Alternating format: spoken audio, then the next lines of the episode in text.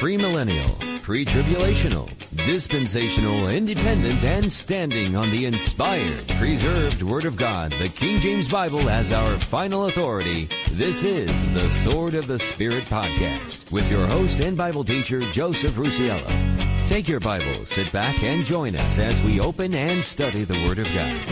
And now, here's your host.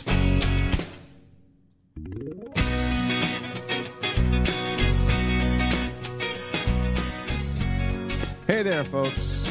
This is Joe Rusiello, and it is great to be with you once again as we open up and study the precious Word of God, your King James Bible. And you know, folks, as always, wherever you are, whenever you are, and on whatever platform it is you find yourself listening to us on, it's always my prayer that you find yourself in the grace and in the mercy of our Lord and Savior, the Lord Jesus Christ. Welcome to our Thursday night Bible study on the Sword of the Spirit podcast. I know that's probably annoying to a lot of people, but that's all right. I like it. I think it's fun.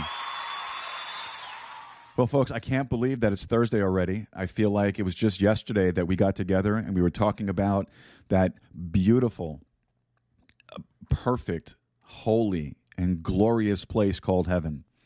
Last Sunday, we talked about the reality of heaven in contrast to the previous Sunday, where we talked about the reality of hell, the worst place imaginable. But, folks, it was a great study. It was a real blessing. And then uh, on Thursday, this past Thursday, uh, we began to study 2 Timothy chapter 4. 2 Timothy chapter 4 is the last chapter in the last book written by the Apostle Paul. The chapter is Paul's last will and testament, as it were, and also an exhortation to young Timothy to stay the course, to keep fighting the good fight, to not turn back and it's a valuable lesson for us as believers today. Now, tonight, what we're going to do is we're going to pick it up in verse 9, and we're going to close out this amazing and tremendous study that we've had in 2 Timothy. It really has been a blessing uh, since, since we started this uh, several weeks ago in 2 Timothy. Every week has been just uh, a study that has been a blessing to me, and I hope and I trust has been a blessing to you as well. Uh, and uh, you know, we, we're even though we're looking forward coming to the end of Second Timothy and getting on into the book of Revelation as we've been planning, uh, we can't forget the valuable lessons that we learned from Second Timothy about enduring hardness as a good soldier, about the several different types of grace that God provides for us in a time of need so it, has been it's been a tremendous study for me, and again, I hope and trust it has been for you too.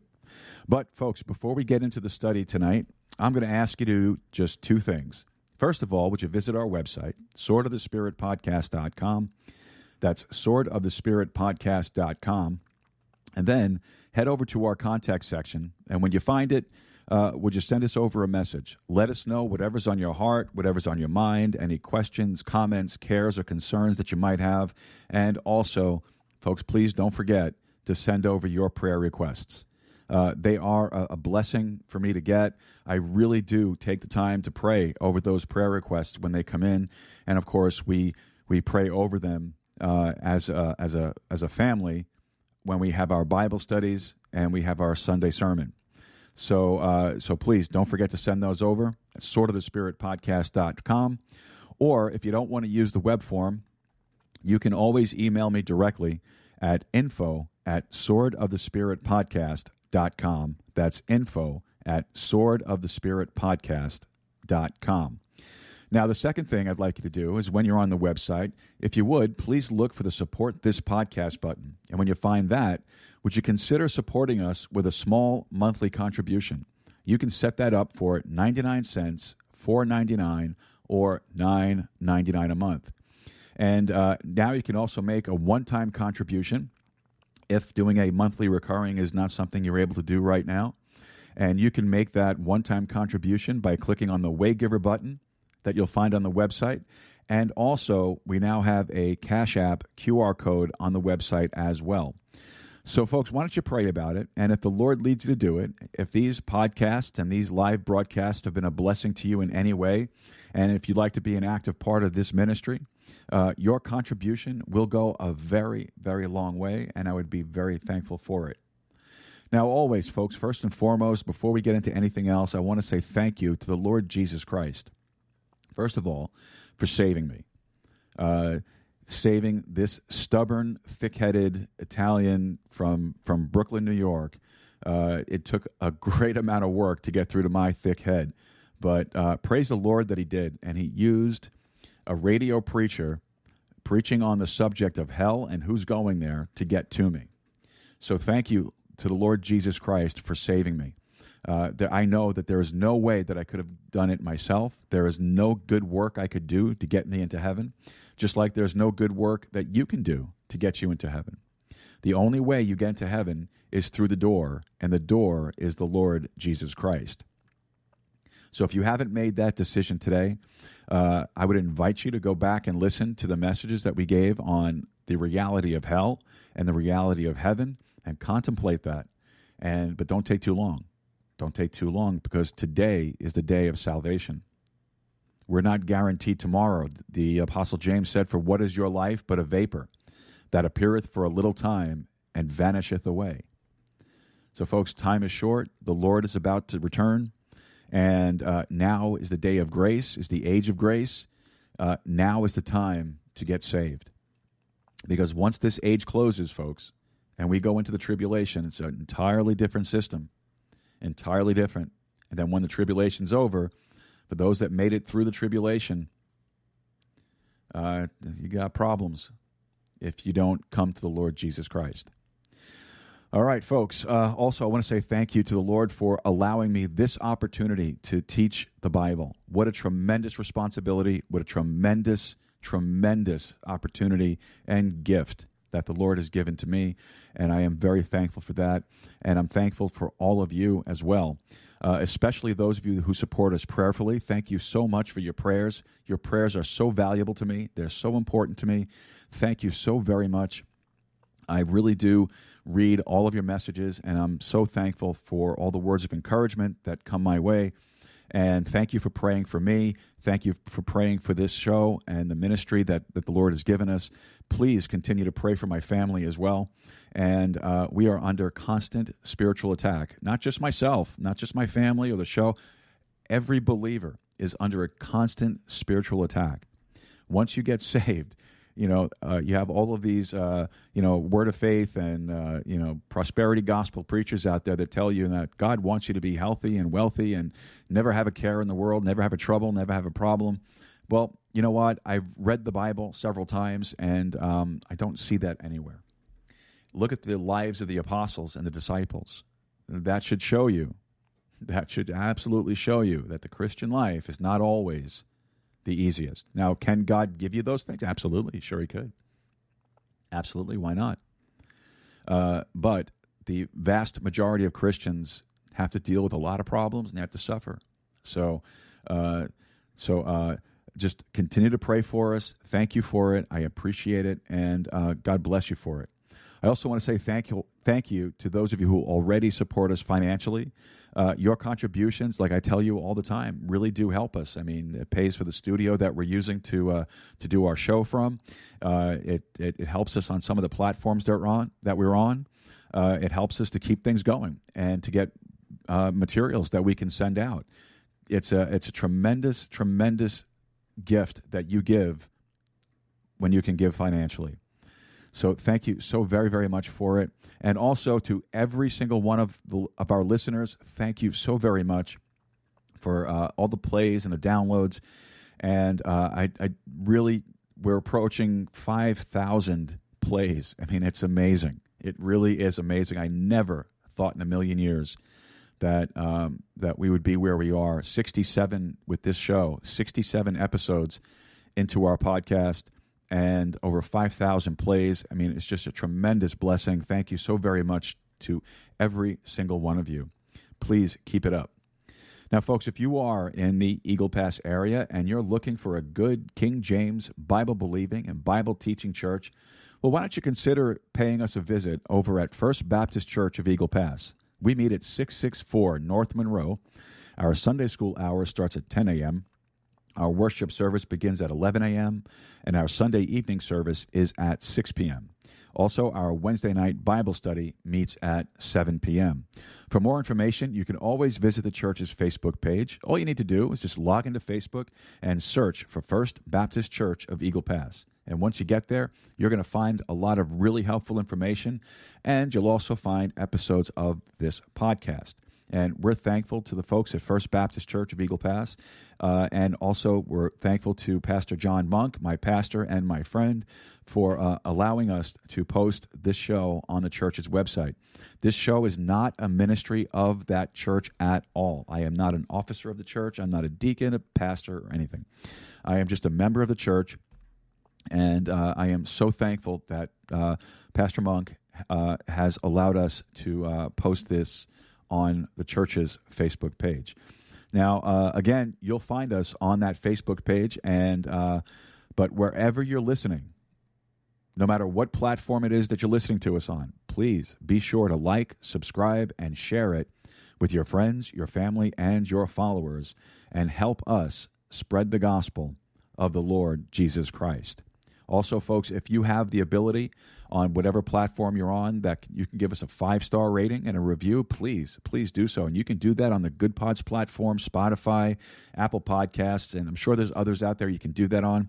Uh, please, folks, do that because when you do that, you are boosting us up in the uh, search algorithms, and uh, you get us up at the uh, at the top end of a lot of the search engine hits. So uh, please keep it up because this gospel message that we give is so important because it's truth, because it's based upon the Word of God, and that's our final absolute authority the written, preserved, inspired Word of God for us in English, the King James Bible.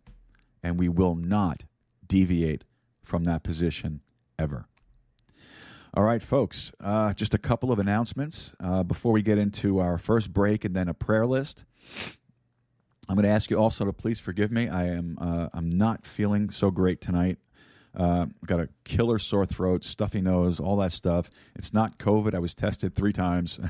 I'm fine with that. It's just a really bad cold. So uh, please keep me in prayer as we get into the study in just a little bit.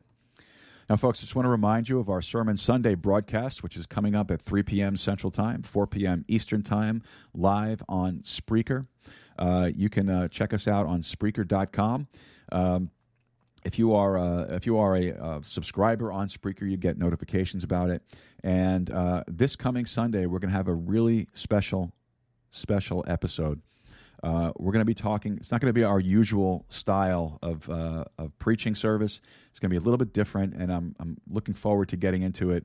And I hope and I trust that I'll see you there. So, Sermon Sunday, 3 p.m. Central Time, 4 p.m. Eastern Time. Now, folks, if you are a prepper or if you are interested in prepping, I have a great, great network for you to get involved with. It's called the Contra Radio Network, and you can find them at www.crn.best. The uh, Contra Radio Network focuses on the issues, concerns, the issues and concerns of discerning preppers and patriots. It's a, it's a fantastic network. I am so happy to be a part of that, and uh, and the fact that they they host our podcast there, and I am so thankful for that. I have learned so much about prepping uh, by listening in uh, at least a couple of times out of the course of the day. Their political podcasts are spot on, excellent, excellent material. I would highly recommend you check them out at crn.best. Don't forget, you have to put the three W's, otherwise, you get a page error. Okay? All right. Uh, just want to remind you to not forget to sign up for the programming announcements on our subscription box on the website, swordofthespiritpodcast.com. All that is, it's just a mailing list that we put you on. So if there's any changes to the show, programming wise, guests, uh, cancellations, uh, and whatnot, we'll get that email sent out to you so you are in the know. All you need to do is go to the website, swordofthespiritpodcast.com, fill out the web form, and get on the mailing list. And uh, we don't send your material. We don't sell your information to anybody. It strictly stays with us here. So you, you won't get spammed. You won't get a bunch of stuff you're not interested in seeing. Uh, you'll only get the programming announcements. All right, uh, moving on down. Also on the website, uh, don't forget to check out the Sword Swag page where you can find these wonderful Sword of the Spirit podcast coffee mugs, of which I have right here in front of me. And as always, just to show you that I do have it, I'm going to take a slurp from it. Mm. Hot tea with lemon and some uh, some honey and some lime. Oh, great for my throat. So you can get your Sword of the Spirit podcast coffee mug uh, for a contribution of $25. And you can also get one of these really nice Sword of the Spirit podcast t shirts for a contribution of $35. So uh, check us out, sort of the spirit swordofthespiritpodcast.com. Look for Sword Swag and uh, click that info button that you're going to see on that page. Send me your mailing address. I will send you the link to where you can make your contribution, and then we will get that out to you right away. All right, folks. Well, this is really good because we're moving along fairly quickly. Uh, that's because I'm not uh, bloviating uh, and going off on little rabbit trails tonight. And you can thank the fact that I have a cold for that. All right. Uh, so we're going to take our first break here uh, at this point, and then when we come back, we'll get into our prayer requests. And since it's Thursday, it's abbreviated, so we're not going to spend too much time on it. And then we'll get into our message of the day, our Bible study for our Thursday night Bible study. All right, folks. This is the Sword of the Spirit podcast. Don't forget, like, subscribe, and share with your friends, your family, and your followers. Help us spread the gospel of the Lord Jesus Christ because it's so important today to win the lost, no matter the cost. We'll be right back. Hi, everyone. This is JJ, the co founder of Good Pods. If you haven't heard of it yet, Good Pods is like Goodreads or Instagram, but for podcasts. It's new, it's social, it's different, and it's growing really fast. There are more than 2 million podcasts, and we know that it is impossible to figure out what to listen to. On Good Pods, you follow your friends and podcasters to see what they like. That is the number one way to discover new shows and episodes. You can find Good Pods on the web or download the app. Happy listening!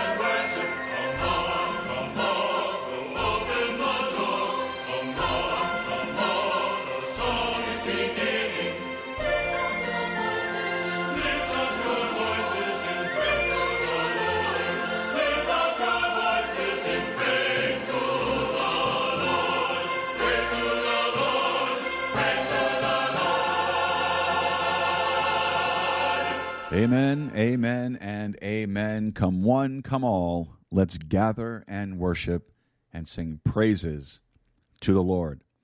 Welcome back to the Sword of the Spirit podcast. This is Joe Rusiello, and uh, we are just about to get into our prayer list. So if you have any prayer requests whatsoever, uh, now is the time. You can send them on over.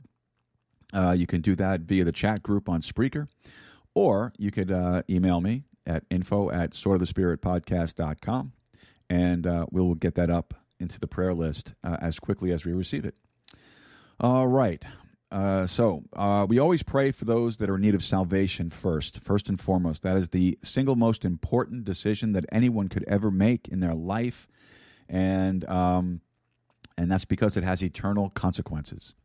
Uh, you reject the gospel, you reject Jesus Christ, you reject His invitation to get saved, and you will spend an eternity in the worst place imaginable, a place called hell. If you wanted to know more about hell, check out the reality of hell message we did two weeks ago. It's a very important message, folks. Very important. All right. So on our salvation prayer list, we are praying for Diane, my mom, my sister Laura. We're praying for David up in New York City, and we are praying for Fairman. Fairman is my uh, good friend and brother in Christ, Alex's father, uh, who is uh, currently in the hospital battling cancer. All right, going on down the list here, we are uh, we're also going to be praying for uh, Pastor Martin.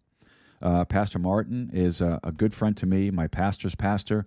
pastor Martin is 89 years old. He is he's dealing with a heart condition, blood pressure issues, eczema, and medication problems as well uh, also and vision problems. So we are going to pray for Pastor Martin tonight again, and as usual, and it's a privilege to do so. We're also praying for Mary Perez, uh, who has cancer. Uh, we're praying for my mom, uh, who's fighting with co- co- COPD. I was going to say coped. Okay, that's the cold medicine. okay. Uh, we're going to pray for my sister Laura, who is uh, dealing with a slipped disc in her back. Uh, Sister Bernice, a member of our church, has been battling cancer now for quite some time. We're praying for Janae, who has a, an ongoing heart condition. We're praying for Fairman, uh, my, my, brother Alex's uh, father, uh, who is in the hospital with cancer. Sharon Baldino uh, for cancer. Martine Mata, uh, who is dealing with cancer, lymphoma specifically and uh, also for myself on our sick list because I am really not feeling well. And I'm going to need the Lord's strength to get through this show tonight. All right. Uh, in our general prayer list, we're praying for Jude, uh, my brother in law and contractor up in New York City, for his business and his concerns. Also for traveling protections and mercy as he's on his way to Sri Lanka. Uh, we're praying for uh, Robert C. Robert is a uh, National Guardsman serving on the border, doing uh, border security for us down here in Eagle Pass. We're also praying for all of our local, state, and federal elected officials, our Border Patrol agents, National Guard, law enforcement that are working down here along the border. We're praying for, uh, for Angel and her pregnancy. We're praying for Isabella with her walk with the Lord, Jessica for her walk with the Lord, Alex Herrera for uh, his job and financial situation and the care of his dad up uh, in the hospital. We're also praying for the uh, Purcell family as they're traveling. And uh, we're going to be praying also for Jerry and Rebecca, who are in a Border Patrol training program in New Mexico. And then, of course, we have the unspoken prayers of our hearts. Uh, those are the prayers that. Um, you know, we just can't find the words to speak to describe the, the specific and particular need uh, that uh, that there is, and uh, or it could just be something that's extremely personal and not meant for everyone to know the details of it, but the Lord knows them, and that's what's really important. So on our unspoken prayer list, we have Eduardo Rodriguez, Mike Elizalde, and myself. So let's go to the Lord in prayer. Our Heavenly Father, we want to thank you so much for all the love, the mercy, the grace that you have poured out upon us. Father God, uh, as we go into prayer tonight, before we go into our, our Sunday, our, our Thursday night study, Lord, we think of those on our prayer list that are in need of salvation. Father God, we pray that you would reach down from heaven, Lord, that you would impress upon their hearts the immediate need to give themselves over to the Lord Jesus Christ to accept that wonderful gift of salvation that was poured out through the shed blood of the Lord Jesus Christ on the cross of Calvary. Father, we pray that you would just touch them. Lord, we pray that you would speak to their hearts. Lord, we pray that you would impress it upon them how serious of a decision this is and that it should not be put off any longer. Father, we just thank you so much for that, and we ask you to do that in Jesus' name. Amen.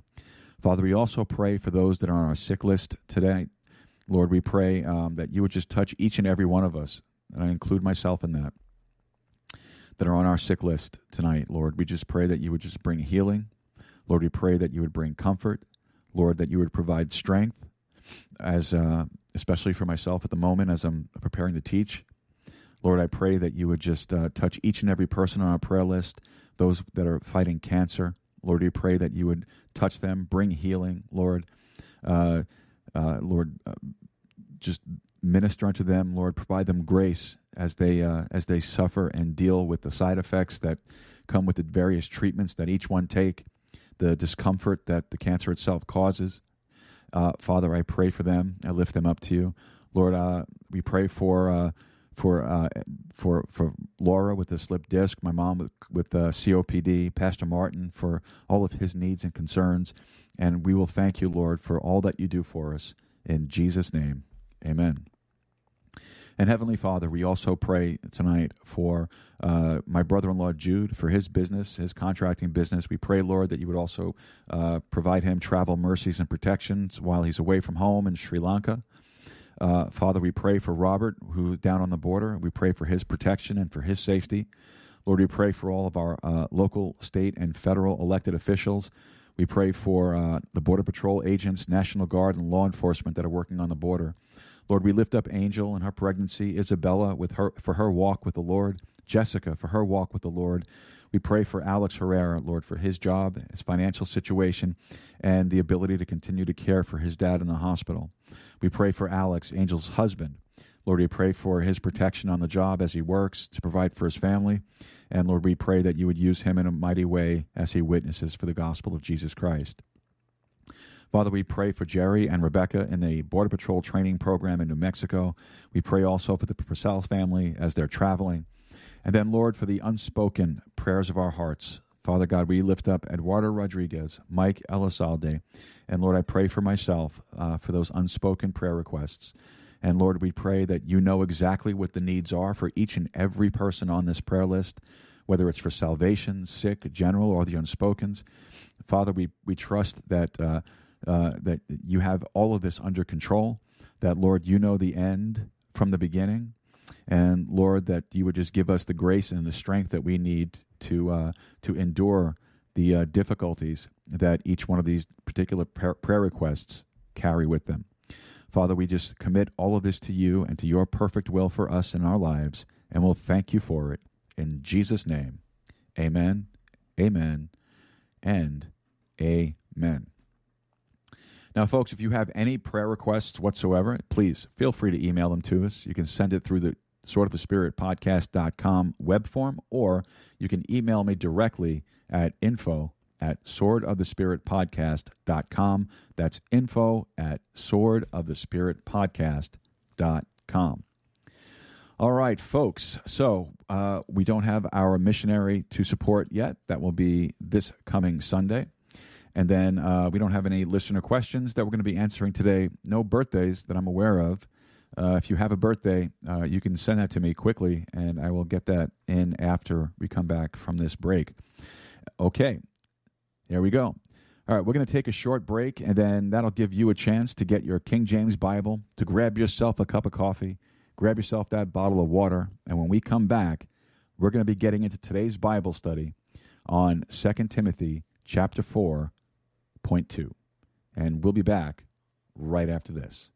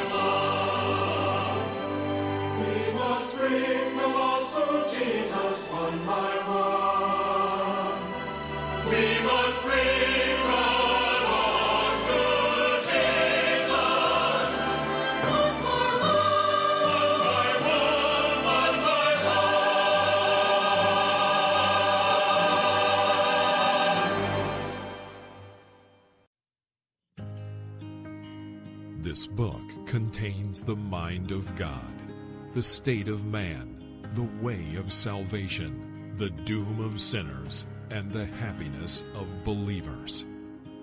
Its doctrines are holy, its precepts are binding, its histories are true, and its decisions immutable. Read it to be wise, believe it to be safe, and practice it to be holy.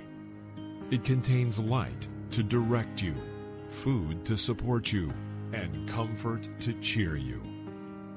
It is the traveler's map, the pilgrim's staff, the pilot's compass, the soldier's sword, and the Christian's character. Christ is its subject, our good its design, and the glory of God its end. It should fill the memory, rule the heart, and guide the feet. Read it slowly, frequently, and prayerfully. It is given to you in life, will be open in the judgment, and be remembered forever. It involves the highest responsibility, rewards the greatest labor, and condemns all who trifle with its holy precepts. The King James Bible, God's holy book.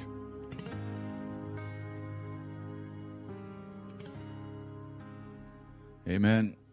amen and amen. Praise the Lord for the King James Bible. Now, folks, I want to apologize because I know I, I hit the wrong button and I, I played the same song that I played earlier. That's the cold and the cold medicine that's affecting me. So I apologize for that. Um, but still, it's a good song, right? Amen. Amen. Uh, but for those of you who listen on a regular basis, you know when you hear our piece bragging about the Word of God, the King James Bible, that it's time for you to grab your Bible and open it up to 2 Timothy chapter 4. 2 Timothy chapter 4. Okay, let's get a little bit of tea here before we get started.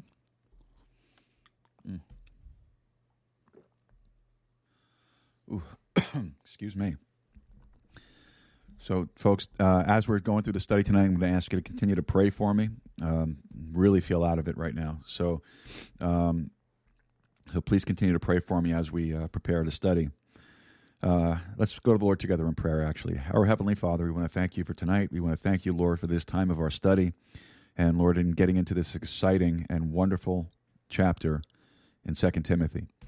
Father, we thank you so much for these last words of the Apostle Paul these words of exhortation uh, that he has laid out for young Timothy that we can apply to ourselves as well. And Lord, we just ask you to bless our time together, bless our study, bless the Word of God. And Lord, uh, please give me the grace and the strength that I need to uh, to teach this lesson tonight. And I'll thank you for it in Jesus' name. Amen. All right, chapter 4, 2 Timothy chapter 4. Now, uh, beginning in verse 9 to the end of the chapter could uh, be considered Paul's last will and testament. This is the last thing that Paul wrote that we know anything about, you know, as far as scripture is concerned. These are his last words. So he's he's quite concise in some of the things he has to say. So let's pick it up in verse 9. Do thy diligence to come shortly unto me. For Demas hath forsaken me, having loved this present world, and has departed unto Thessalonica, Crescens to Galatia, Titus unto Dalmatia. Paul the Forsaken. You know, Paul, the great apostle Paul, you know, God used Paul in such an incredible way, in such a really unprecedented way. Not only was he an evangelist, making uh, four missionary tours around that part of the world, he was also used to author 13 epistles. I mean, the great apostle Paul. It's Paul that teaches us church age doctrine. You know, if you had to build your doctrine on Matthew, you'd be all fouled up. All fouled up. And I can tell you that right now. You would walk away from this show tonight wondering, well, should I cut should I cut off my right hand because it's offending me or pluck out my right eye because it's offending me? You know, how many times can I lose my salvation? I mean, you'd just be beside yourself. But fortunately, the Lord didn't stop there. He gave us Paul. Paul started with the book of Romans, and there, uh, and, and there we have the foundation stones for church age doctrine. And then it just goes on from there, and it, and it builds from that foundation as we go through all of the various epistles that Paul has provided to us. You know, then Paul gets to the end of his life, uh, where he is now in, in 2 Timothy chapter 4. Paul gets to the end of his life and he's lonely. He's forsaken, as he has been uh, periodically in his, in his ministry. You know, it's not uncommon for the great heroes of the faith to experience this very thing loneliness, you know, uh, a sense of being forsaken. He said, Demas hath forsaken me. Well, who is this Demas guy anyway? Evidently, he had at one time been faithful to the Lord and Paul.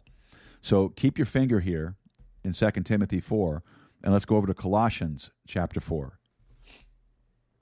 Colossians chapter 4. Paul, writing and bringing the book of Colossians to a conclusion in verse 14, uh, he says this Luke, the beloved physician, and Demas greet you. So, Demas had been a fellow laborer, a fellow worker with the Apostle Paul. He had he had uh, um, contributed evidently to his ministry in some way, but Demas is no different than a lot of Christians. You know, now some people do try to use this, uh, uh you know, and teach wrong doctrine just off of this verse alone. And what they try to teach is that, you know, Demas lost his salvation. But, folks, there's no indication of that whatsoever. You know, Demas would probably be better characterized by the uh, parable of the sower. You know, the seed that was sown and the thorns and the thistles choked it out and it became unfruitful. Remember that? It became unfruitful. Demas became unfruitful. Now, again, in the parable of the sower, uh, because of the cares of this world and the deceitfulness of riches, you know that that chokes out a lot of Christians as as far as having a good, um, uh, viable Christian walk and testimony. And it happened to Demas. We don't know what exactly it was that was in the world that lured Demas away. It just says, having loved this present world. Well, over the years, I've seen all kinds of things in the world entice Christians to the place where they, you know, pretty soon aren't serving the Lord, or they're at least, uh, or, or, or they're at least thinking about the Lord. Whether it's you know sports, politics, um, amusements, music, business, careers, you know, just to name a couple of things. Uh, just a few things that have enticed people away from doing what they know, really, in their heart of hearts, what the Lord would have them to do and it's sad. It, it really is sad. But this is a long-standing temptation that's been around. You know, this isn't just a 21st century thing. It, this goes all the way back to your Bible days, even in the Old Testament. Demas hath forsaken me. I mean, you think about it, that's really a sad epitaph, isn't it? Wouldn't that be a sad thing to put on somebody's tombstone? Tombstone? What if, I mean, really, what a sad conclusion to life. You know, Demas hath forsaken me. I've forsaken the Lord. It's a really sad thing. It's really sad. So Demas bailed out. So in verse 11, uh, only Luke is with me. Take Mark and bring him with thee, for he is profitable to me for the ministry. So Demas is an example of a Christian who goes AWOL, and there's no record of him returning. Mark, on the other hand, deserted once, but came back. Look with me over in Acts chapter 15. Acts chapter 15. Excuse me.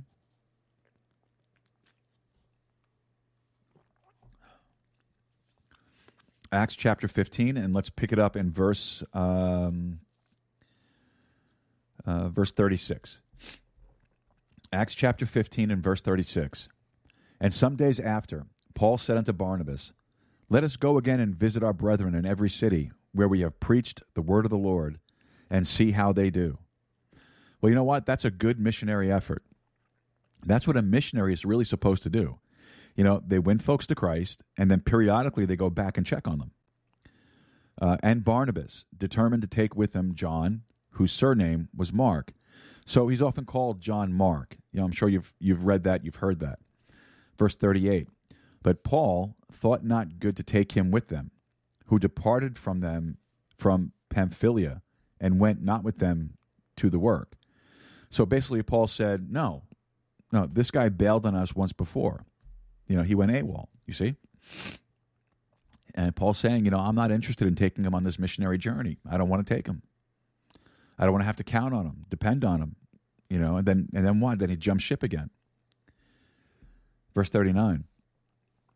And the contention was so sharp between them that they departed asunder one from another. And so Barnabas took Mark and sailed into Cyprus. And Paul chose Silas and departed, being recommended by the brethren unto the grace of God. So Paul and Barnabas had, you know, kind of um I guess kind of a falling out over this John Mark guy. And you if you think about it though, you could really understand Paul's concern. You know, when you're when you're out there on the mission field, you know, and it's kind of compared to like a military campaign. You know, that, I mean, that's why God compares us to an army, like we studied back in First Timothy. You want to be depending on people that have your back. Isn't that right? Isn't that the, like the motto of the Marine Corps? Well, these are spiritual Marines right here. They want to have people they know they can depend on and won't sell them out. So, so Paul says, "No, I'm not really interested in taking Mark with me." But you see, then somewhere along the way, though, Mark got his act together. Folks, this is the Mark who wrote the Gospel of Mark. I mean, God is a God. God is a merciful God, isn't He? full of grace. God is a God of second chances and third chances and fourth chances. A righteous man falleth seven times and shall rise again. I mean, that's what the book says, doesn't it? Now, you might say, does that mean God only gives you seven chances? Well, what did Jesus teach about forgiveness? Didn't we talk about that just a few weeks ago on a Sunday? What did Jesus teach about forgiveness? 70 times 7. So if God recommends that we forgive 70 times 7, how many times does God forgive? You know, God would never ask you to do something he hasn't done himself. So God is a God of many chances. And somewhere along the way, old Mark got his act together. He repented. Uh, he made things right. And at, and at this point, Paul is requesting his presence.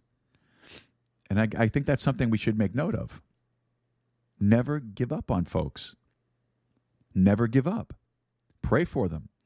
Trust the Lord to work in their lives. You know, sometimes, honestly, sometimes my prayers are a little more radical than they should be. You know, I've said many times, Lord, just hit them upside the head. You know, of course, in Christian charity, okay? You know, get their attention. Get their attention. All right, where were we? okay. Verse 11. Verse 11, 2 Timothy 4, verse 11. For he is profitable to me for the ministry. Well, something must have radically changed in John Mark's life where, you know, at one point he was a deserter and now he's profitable for me in the ministry. And all I can say about that is good for Mark. Good for Mark. And good for anyone else who prescribes the same procedure. Good for them. Good for them. All right, verse 12. And Tychicus have I sent to Ephesus. Now, this is something interesting. Okay, let's backtrack a little bit. So, this is chapter 4 and verse 12. Okay, let's look back at chapter 3 and verse 12. Chapter 3 and verse 12. Yea, and all that will live godly in Christ Jesus shall suffer persecution. Chapter 2 and verse 12. If we suffer, we shall also reign with him. If we deny him, he also will deny us. All right, chapter 1, verse 12. For the which cause I also suffer these things. Nevertheless, I am not ashamed, for I know whom I have believed, and am persuaded that he is able to keep that which I have committed unto him against that day. Now, notice this 112, suffer. 212, suffer. 312, suffer.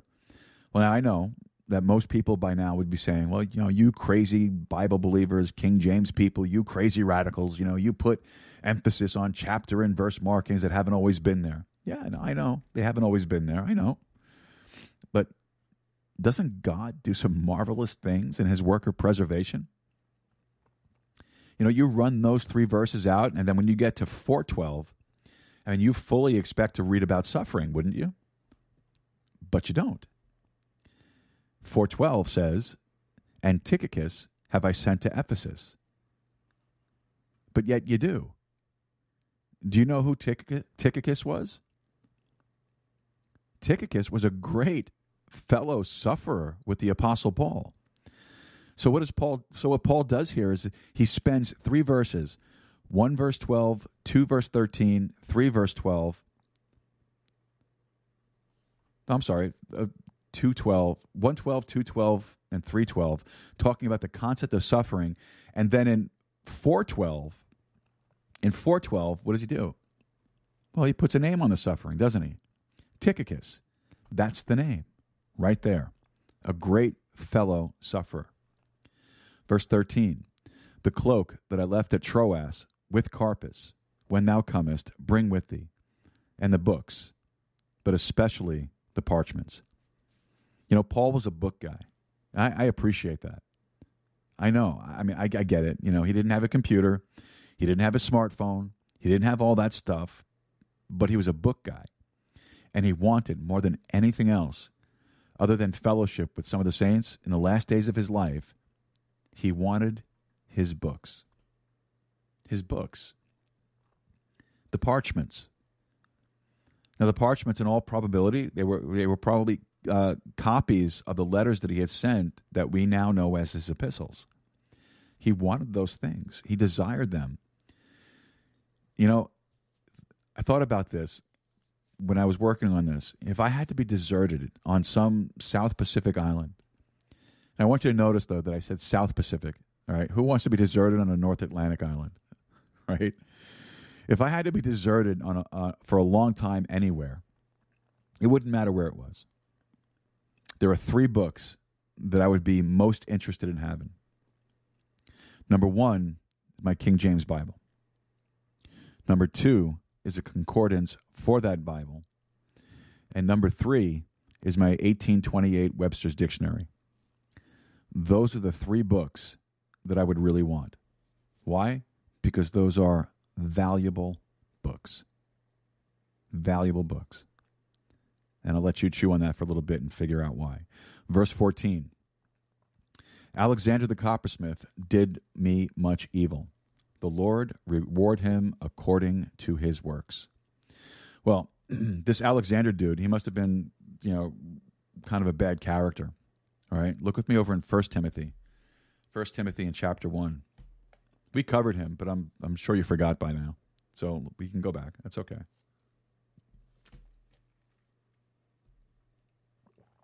First Timothy chapter 1 and verse 20. Well, verse 19. Let's go to verse 19. Holding faith and a good conscience, which some having put away concerning faith have made shipwreck, of whom is Hymenaeus and Alexander, whom I have delivered unto Satan, that they may learn not to blaspheme. So, do you know what's odd to me about that at first? I mean, I understand it. You know, uh, why would Paul put this great uh, uh, condemnation on this individual in his last will and testament? I mean, it just seems like an odd place for it, don't you think? But he did, didn't he? You see, Alexander and Hymenaeus were two people that were continually trying to introduce false doctrine into the church, and consequently, it was um, dividing the church and causing harm to the church. You know, and and Paul had such a deep godly appreciation for the church as the body of Christ that you know he detested anyone or anything that would that would bring division in that body. He made it pretty clear that this Alexander guy did me much evil. The Lord reward him according to his works. Well, he said he delivered him to Satan. Now, that doesn't mean he's going to hell. It doesn't mean the guy is lost. I mean, he may very well have been saved. I, I don't know. But he delivered him. And in another passage, he says, for the destruction of the flesh. You know, some people are delivered to Satan of their own will for the destruction of their own flesh. And what, what a sad commentary that is. But it happens.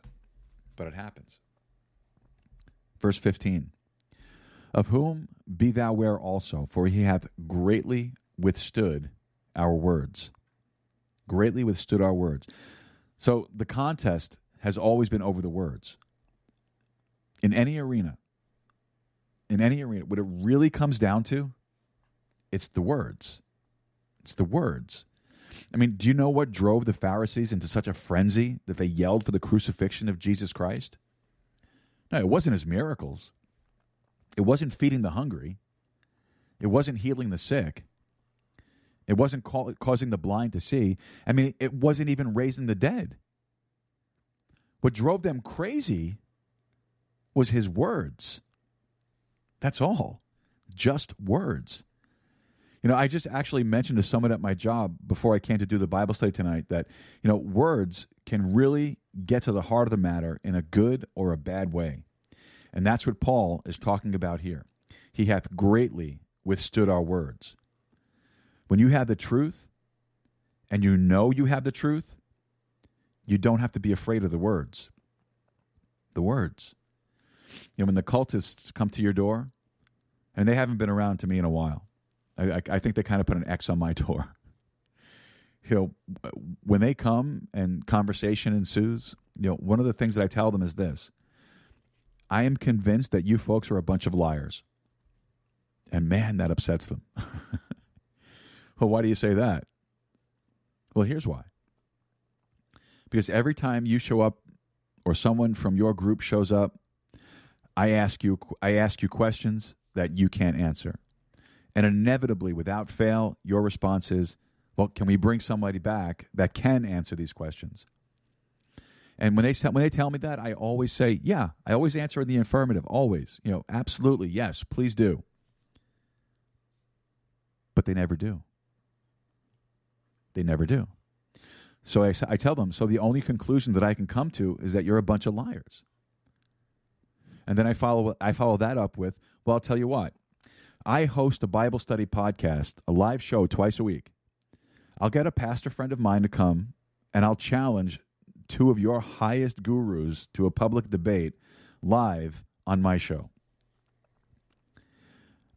I haven't found any takers yet. okay.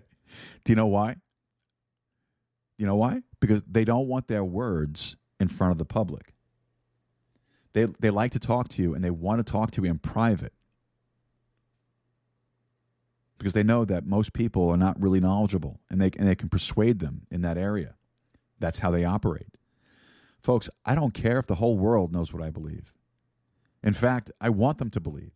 I want them to. I mean, think about it though.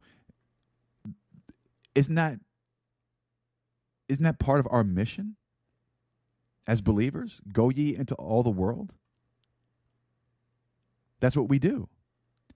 I mean, folks, that's why we do a podcast. This podcast is heard in countries all around the world. Folks, that's why we support missions.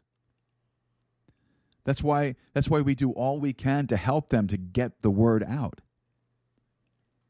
When you're secretive about your words, then make no mistake about it, they're bad. They're bad words. There's no good in that. But when you're totally public in your words, there may be something right about that. So the controversy was over words.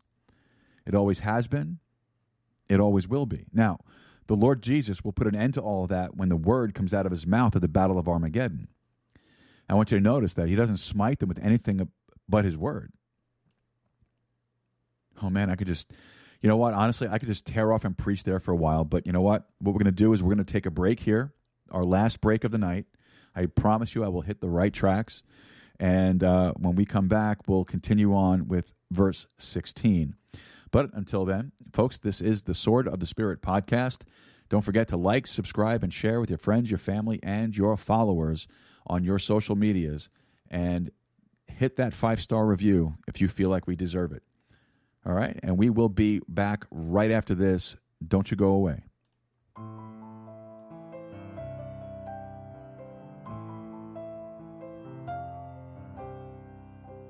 On a hill called Calvary, there stands an endless mercy tree. Every broken, weary soul find your rest and be made whole. Stripes of blood that stained its frame, shed to wash away our shame. From the scars, pure love released, salvation by the mercy tree. Sky between two thieves. Hung the blameless Prince of Peace, bruised and battered, scarred and scorned, sacred head pierced by our thorns. It is finished was his cry the perfect Lamb was crucified. His sacrifice, our victory, our Savior chose the mercy tree. Hope went dark, That violent day, the whole earth quaked at love's display. Three days silent in the ground, his body borne for heaven's crown. But on that bright and glorious day, when heaven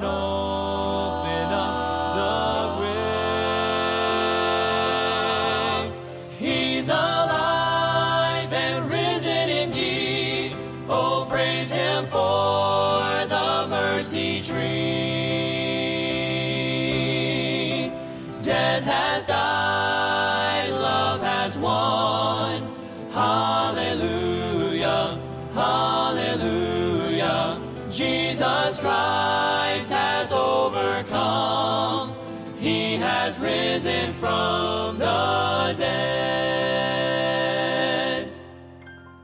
One day soon we'll see his face, and every tear he'll wipe away. No more pain or suffering. Oh, praise him for the mercy tree.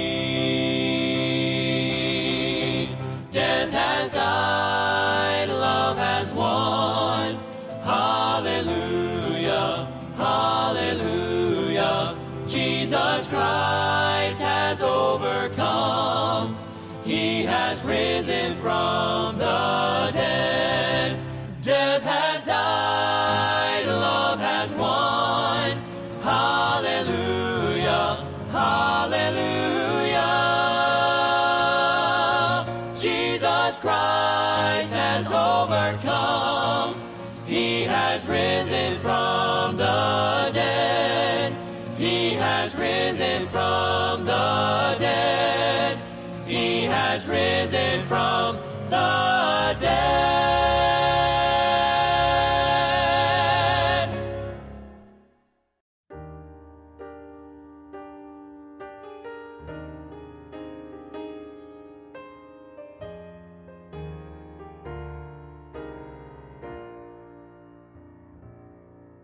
So many souls have tested him throughout the course of time. So many still reach out to him with broken hearts and minds. And every one of them will say, without exception, that they find that Jesus never fails. Even in the days of old, he brought his people through. And then he came to show his love and died for me and you. And he rose again to prove that every story had been true, that Jesus never fails. Jesus never fails.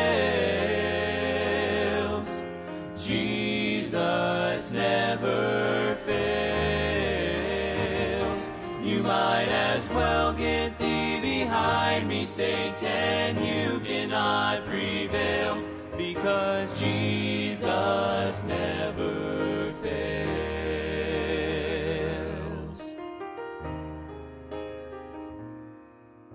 Sometimes this world brings trouble I find so hard to bear. I know I could not make it without Jesus being there. It's so encouraging to know, however deep we're in despair, that Jesus never fails. So what can I do to prove to you? Tell me how can you deny? No untold facts, no mysteries, it's all so cut and dry. And on the witness stand of your life, I'll be the first to testify that Jesus never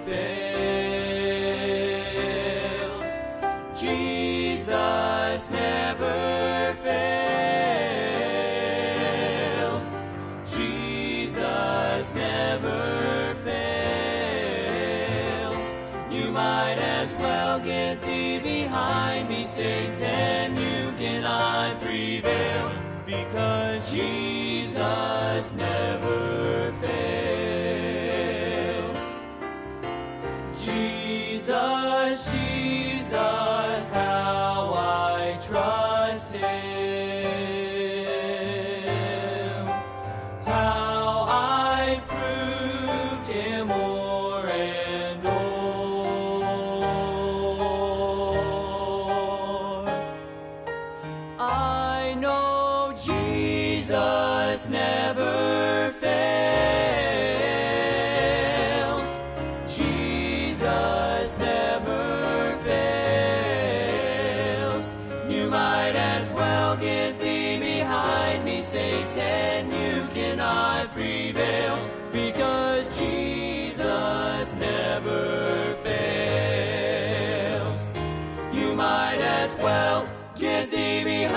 Satan. You cannot prevail because Jesus never fails.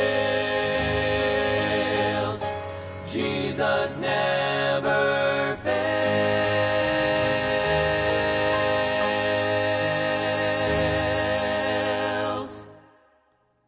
Amen. Jesus never fails.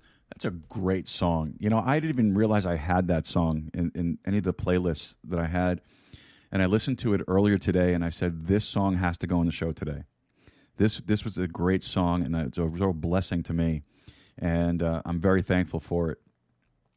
And uh, so this is the Sword of the Spirit podcast. My name is Joe Rusiello, and it's a real blessing to be with you as we're opening up and studying the precious Word of God, your King James Bible. And we are in Second Timothy chapter 4, and uh, we're talking about Paul's last will and testament, Paul's exhortation to, the, to young Timothy uh, as uh, Paul is just about to, uh, uh, to uh, go home to be with the Lord. And we're going to pick it up here in verse 16 so we're in 2 timothy chapter 4 and verse 16 at my first answer no man stood with me but all men forsook me. I pray god that it may not be laid to their charge. Now what exactly does he mean by at my first answer no man stood with me now paul paul is standing before nero on this particular occasion. Well I should say we assume it's Nero. We think it was well the the Roman emperor, whoever it was. And here's the way it works: uh, if you were a Roman citizen, which Paul was, uh, even though he was a Jew, he was still a Roman citizen. If you were a Roman citizen, they gave you three opportunities to deny the Lord and confess Caesar as God, small g. Now, if you're a Roman citizen, you had a choice.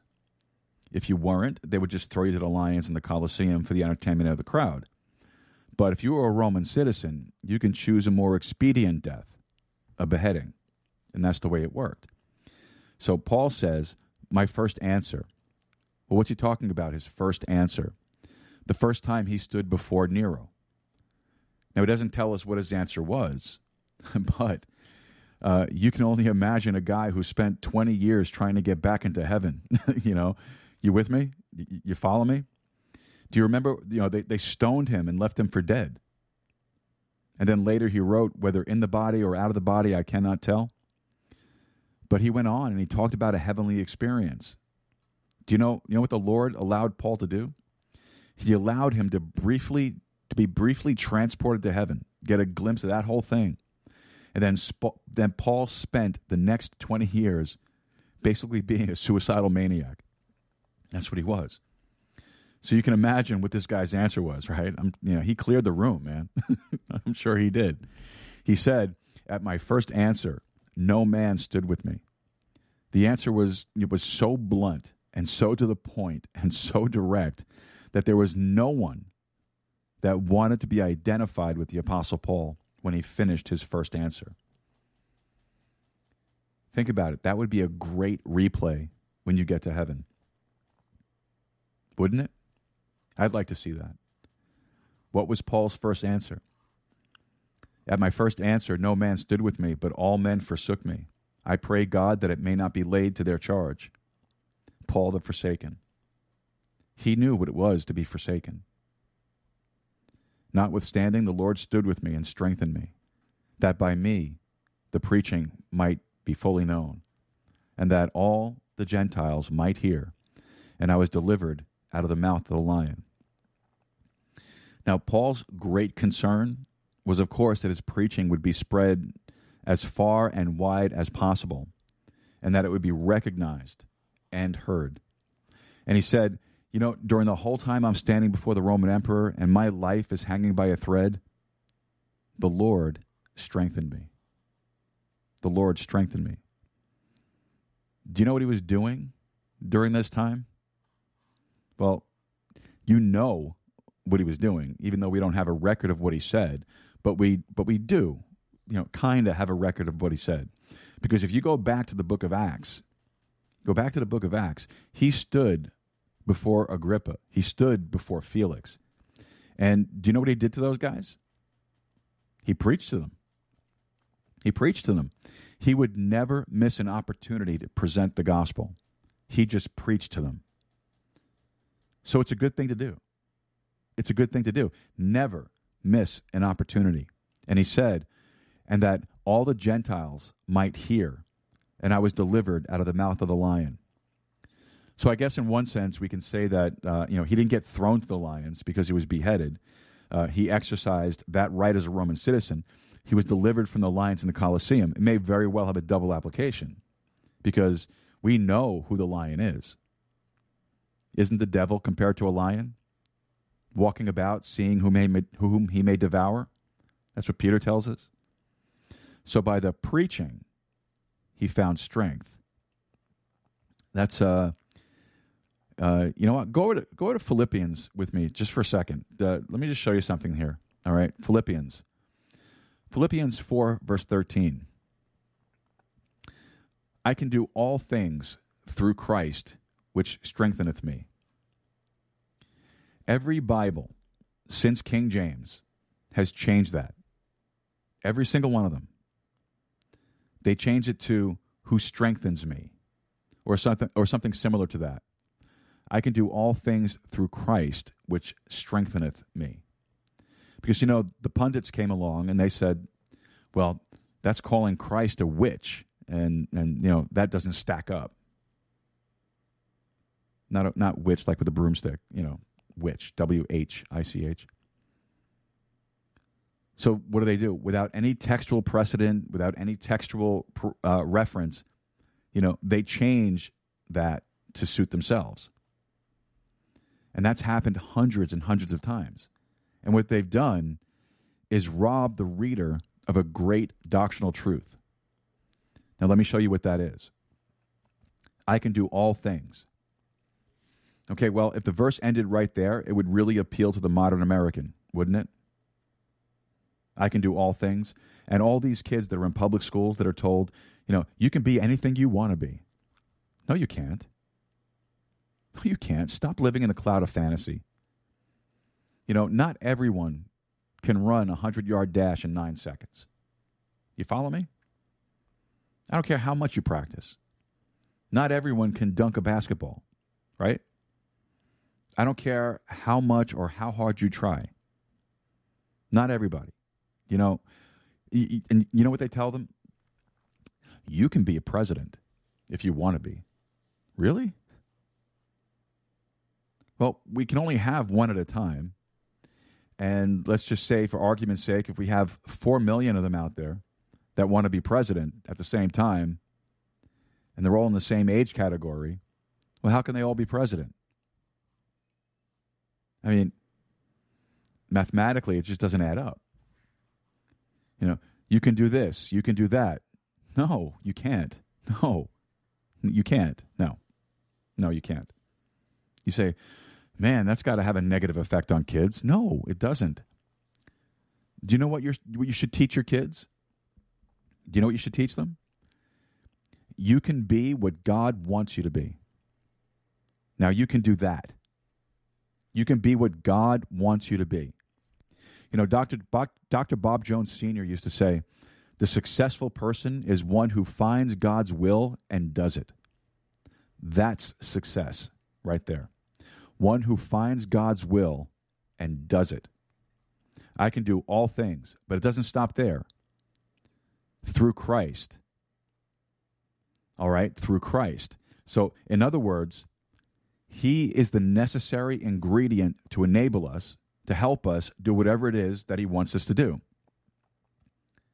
which strengtheneth me. All right, now, which strengtheneth me is one of those strange things called a participle phrase. A participle phrase. Now, a participle phrase, well, first of all, a participle itself, a participle itself is a weird thing in the English language. A participle is a strange thing in that it has some, some of the features of a verb and it has some of the features of an adjective. So it's kind of a weird thing in our language. And, it's, and, and this is what's called a participle phrase, which strengtheneth me. Now, I was thinking about this too. Did, did, did anybody ever have to diagram sentences when you were in school? And if you did, how many of you loved to do it? And I remember doing that all the way up into high school. You know, uh, it, it, was a great exercise that I, I really I had no idea that I would benefit from years later. You know, I, I preach and teach in English. You know, and I, I love these people that talk about, well, you know, I pack around this Greek Bible. Really? Okay.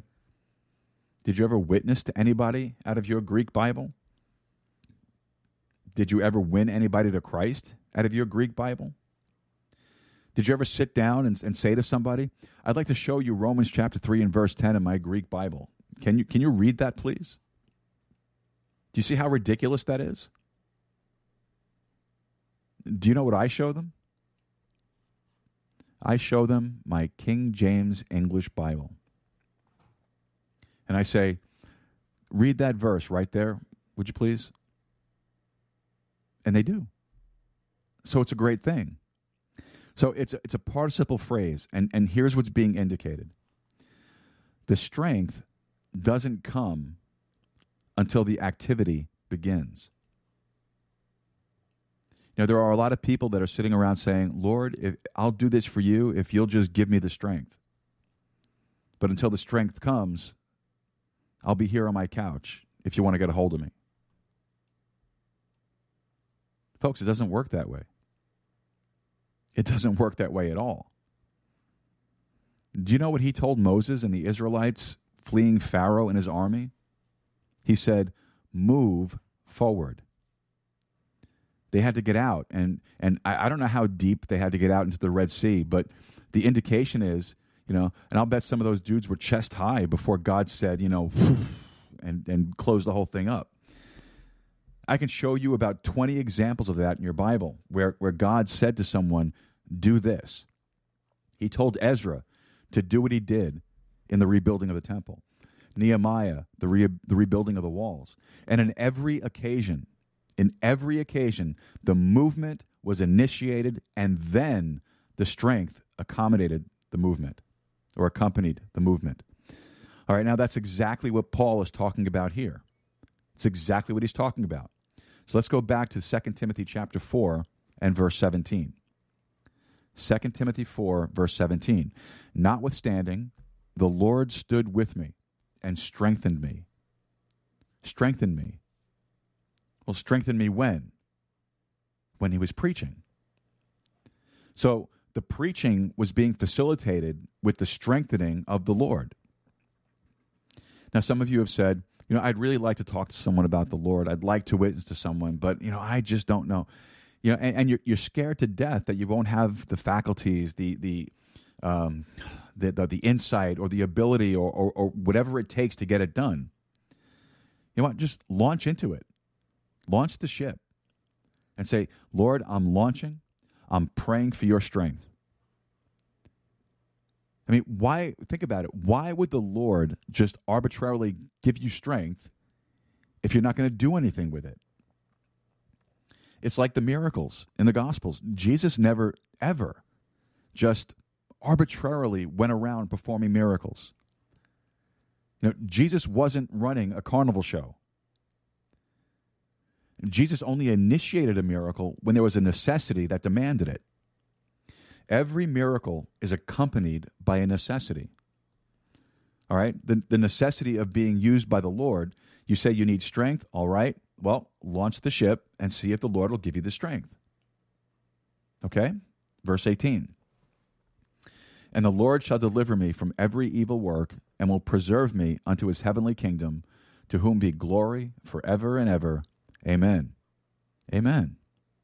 Well, the Lord will deliver you from every evil work if you'll just stay busy doing what he wants you to do. And he'll preserve you into his heavenly kingdom. Now, here are Paul's last words. Verse 19 Salute Priscilla and Aquila and the household of Onesiphorus. Now, if you don't know who those people are, find them in the book. They were great facilitators of the ministry of the Apostle Paul. Erastus abode at Corinth, but Trophimus have I left at Miletum sick. Now, now, there's a fascinating little verse right there that needs, unfortunately, more time than we have. But Trophimus have I left at Miletum sick. Why? Well, evidently there's some problem with Paul's ability at this point, you know, the last days of his life to heal somebody. You know, that healing was an apostolic thing. But he had he no longer had the ability to heal. Trophimus have I left at Miletum sick. And prior to that, do you remember what he said to young Timothy? He said, Take a little wine for thy stomach's sake and thine oft infirmities.